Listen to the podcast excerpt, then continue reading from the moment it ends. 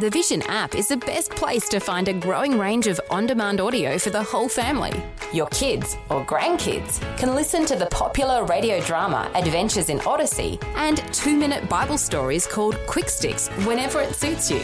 Whether you're in the car for a few minutes or for a longer trip, these two programs will keep the kids entertained. New episodes are added every weekday in the free Vision Christian Media app. If you don't already have the app on your smartphone or tablet, download it now from vision.org.au/app.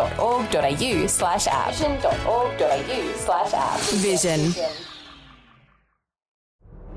Life, culture and current events from a biblical perspective. 2020 with Neil Johnson on Vision. As we do on a Monday, we like to check in with the Australian Christian Lobby, and Wendy Francis is National Director for Politics at the ACL. She's back with us. Hey, Wendy, welcome back to 2020. Thanks so much for having me, Neil, as always. I appreciate it. Wendy, I mentioned in the introduction there as we're just getting ready for this conversation, and something that so many will resonate with, the thought that there is a rising anti-Christian sentiment. Give us your impressions here. Maybe start with a big picture, and we'll talk about some of the issues that are contributing to that thought. But you know, is there something that you can feel? Things are heating up. I really think so, Neil, and I think your listeners will probably understand what I'm saying. But you know, if we go right back to when the same-sex marriage vote came in, so I'm going back to a little bit of history now.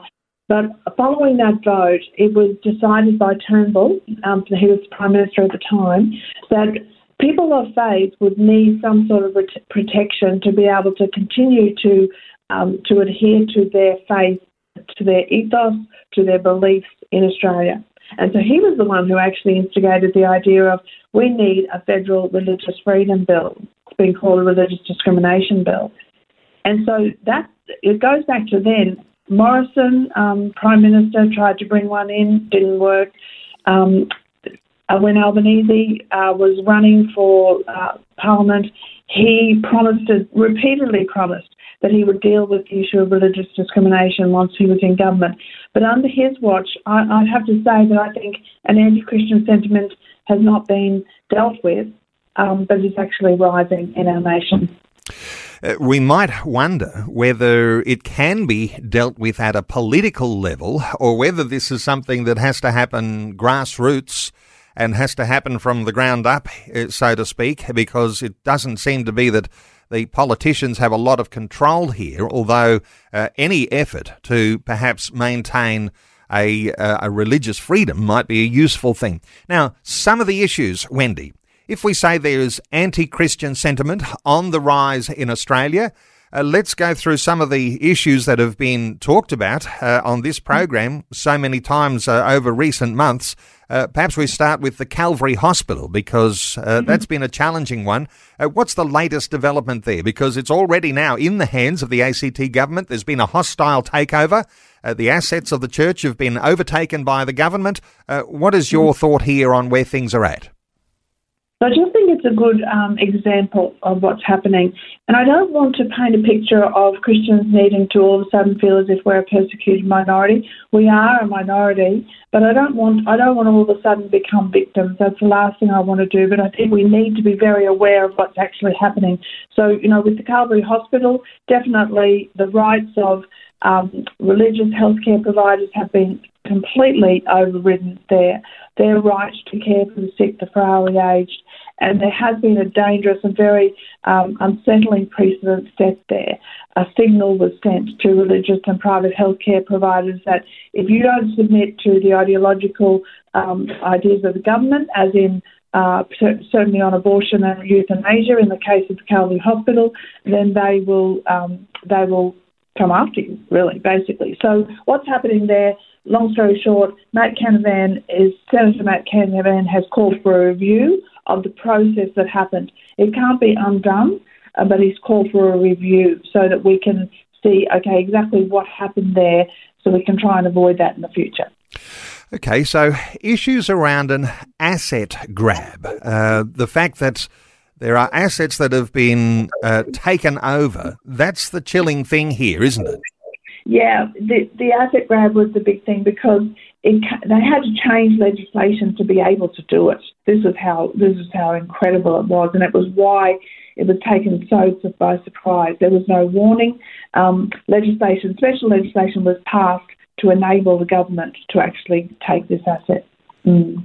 Okay, and what we'd be concerned about there, and taking on board that is very significant, that you don't want to be a victim in all of this, and we might appreciate with our Christian history that our historic roots are pervasive across all sorts of different dimensions in Australian society, and there seems to be a bit of an incremental chipping away at those issues around our Christian faith.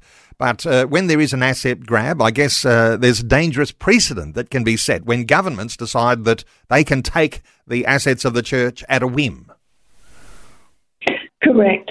And so if the Calvary Hospital can be taken as it was, and now their hospice has also been taken, then no religious institution is actually safe from any government. And this is why Matt Canavan is wanting to do this inquiry to ask what actually happened. Was it actually legally done? Is there anything that we can put in place to make sure this doesn't happen again?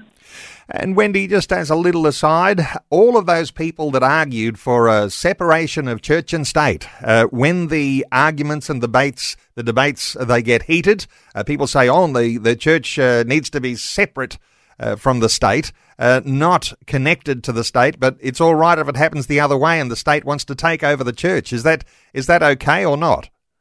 It's not okay. And, it was the church largely that began these institutions of care.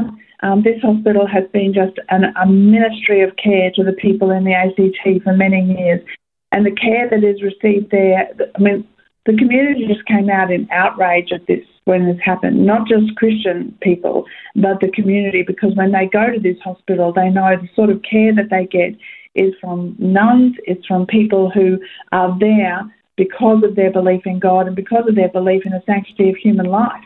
And so they knew that they were going to get the very best care at this hospital. So there has been quite an outrage that the government would do this because of an ideological position.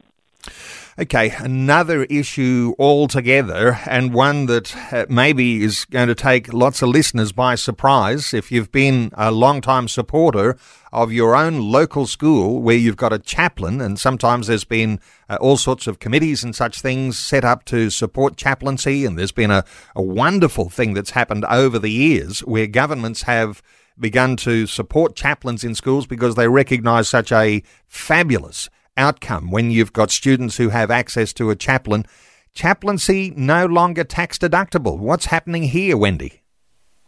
So again, this was taken, the Scripture Union Australia, which is one of the largest chaplaincy providers for state schools, was taken completely by surprise here. So the government all of a sudden decided, and it's become effective as of the 1st of July, so it's been in place now for a couple of weeks. And the Scripture Union Australia has had to put on their website that they will no longer be able to issue tax-deductible receipts for donations. Now, I'm really praying, Neil, that this won't affect giving to SU Australia. And again, there are non-Christian, secular businesses and people who give a lot of money to SU Australia because of the good that the chaplains do to the most vulnerable students in our state schools. So the chaplains are there for our most vulnerable students and staff. They're there in a community, and they're there as a person who's not in a position of power, but they're in a position of just care. They are professional people. They are qualified, but they are not counsellors as such. They are there just to actually experience life with these students and staff. And what the government has done all of a sudden is said, no more tax deductibility for any private donations, for donations. So there are people who, at the end of every financial year, they look around because they've got money that they want to actually invest in some good cause, and they do want that tax deductibility.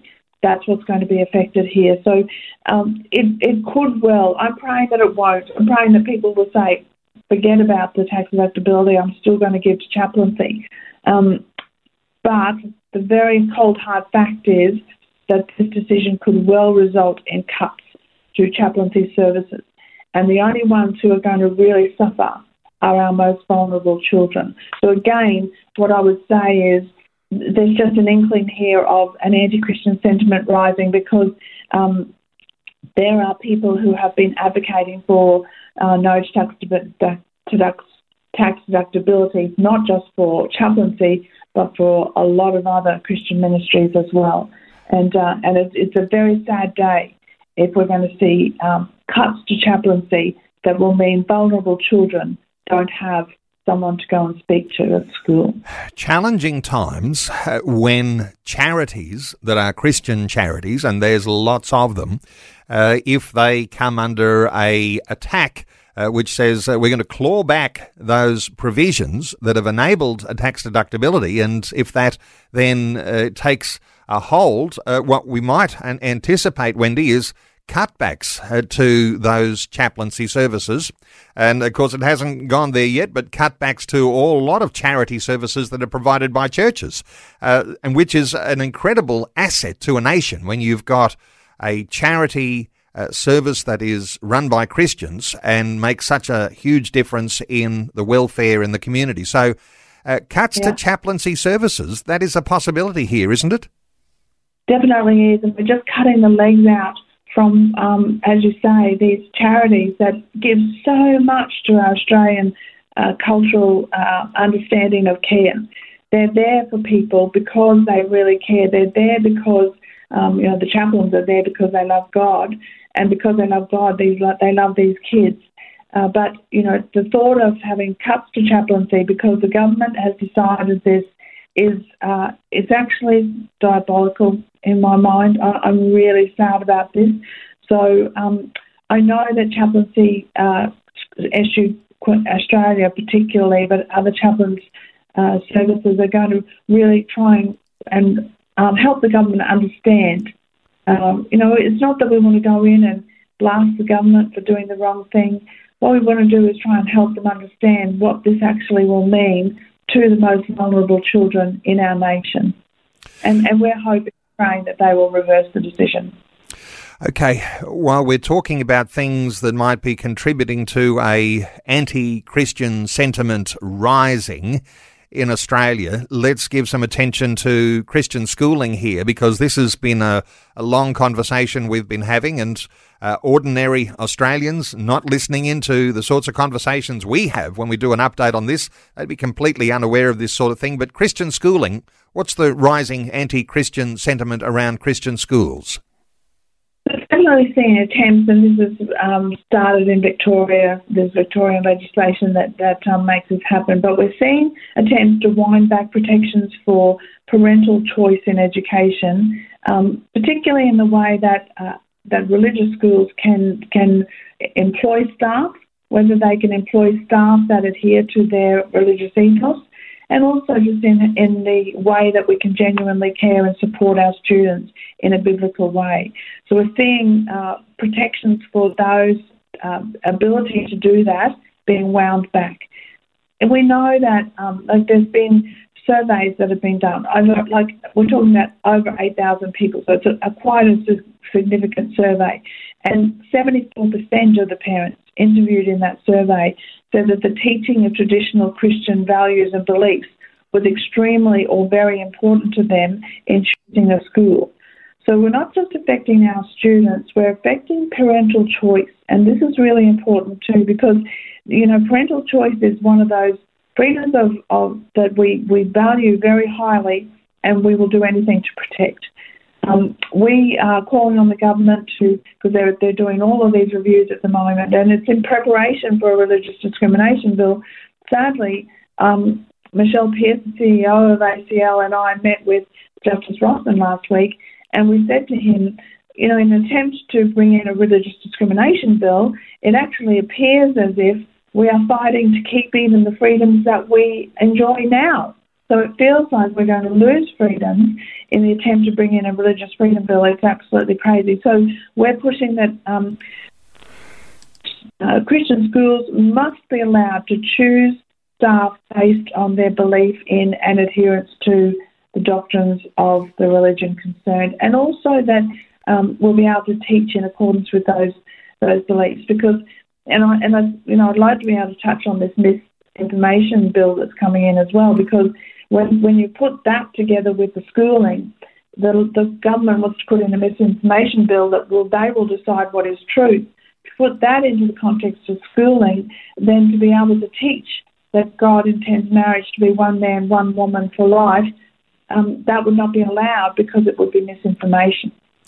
When you've got a bunch of bureaucrats who are going to decide what's true and what's not, and then you apply that to a religious context across all of the dimensions of where the Christian church is a part of Australian society, then there is a risk, isn't there, that in the wrong hands, what is defined as misinformation or disinformation could well work against the Christian church and our ability to be able to present truth.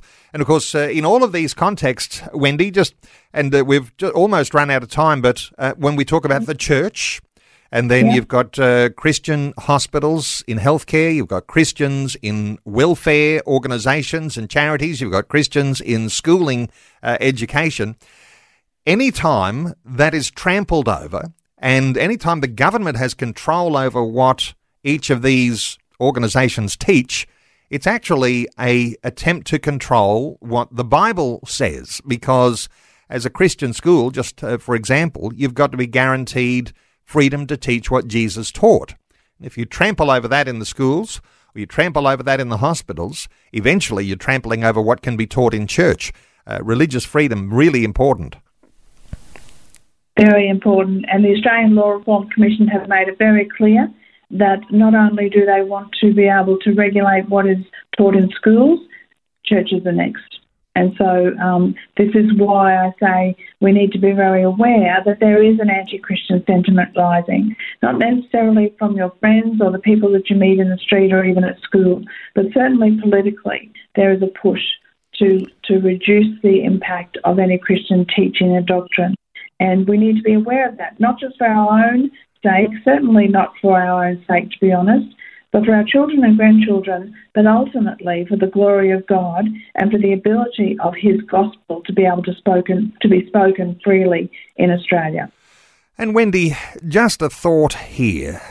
So far as your personal prayer time, your church corporate prayer time, when you're praying in either your personal prayer time or in your church prayer meeting, or it could be prayer in church, what are your thoughts here? Because not everybody can articulate what's happening at the Calvary Hospital or the misinformation, disinformation bill.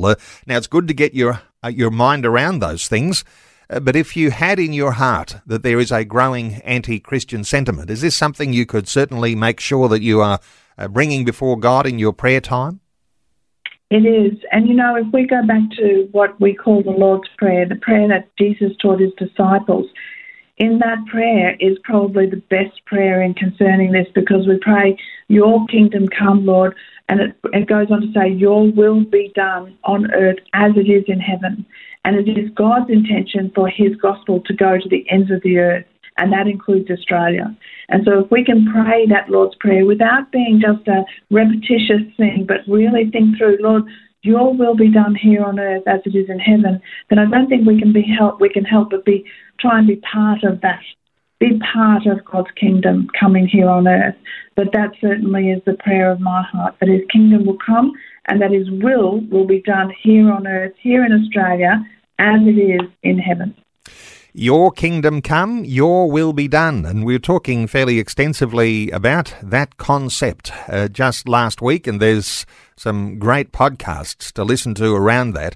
Wendy Francis is the Australian Christian Lobby National Director of Politics. And to catch up with more of this detail, let me point listeners to the ACL website, acl.org.au.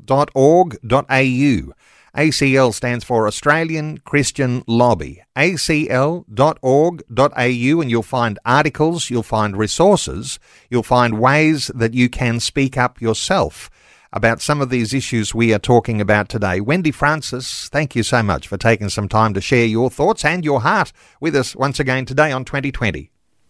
Thank you, Neil. God bless you, Andy. Thanks for taking time to listen to this audio on demand from Vision Christian Media. To find out more about us, go to vision.org.au.